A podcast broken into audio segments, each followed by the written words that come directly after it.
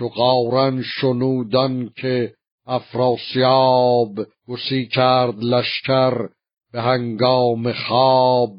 شد از رشک جوشان و دل کرد تنگ.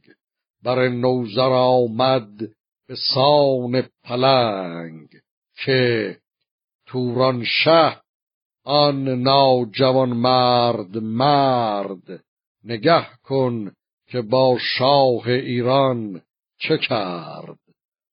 سوی روی پوشیدگان سپاه سپاهی فرستاد بی مر به راه. شبستان ما گر به دست آورد برای نامداران شکست آورد. به ننگندرون سر شود ناپدید به دن به کروخان بباید کشید. تو را خوردنی هست و آب روان سپاهی به مهر از بر تو نوان. همی باش و دل را مکن هیچ بد که از شهر یاران دلیری سزد. بدو گفت نوزر که این رای نیست. سپه را چو تو لشکر رای نیست.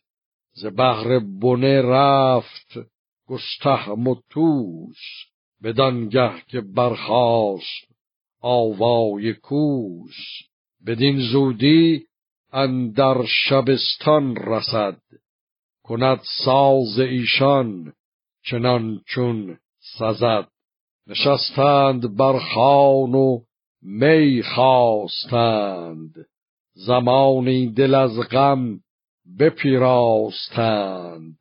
پس اونگه سوی خان قارن شدند. همه دیده چون ابر بهمن شدند. سخن را فگندند. هر گونه بن بدان برنهادند یک سر سخن که ما را سوی پارس باید کشید. نباید بدین رای هیچ آرمید.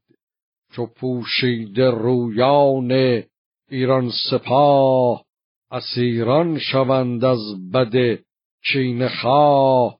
زن و زاده در بند ترکان شود.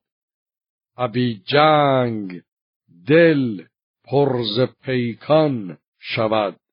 چه گیرد بدین دشت نیزه به دست؟ کرا باشد آرام و جای نشست.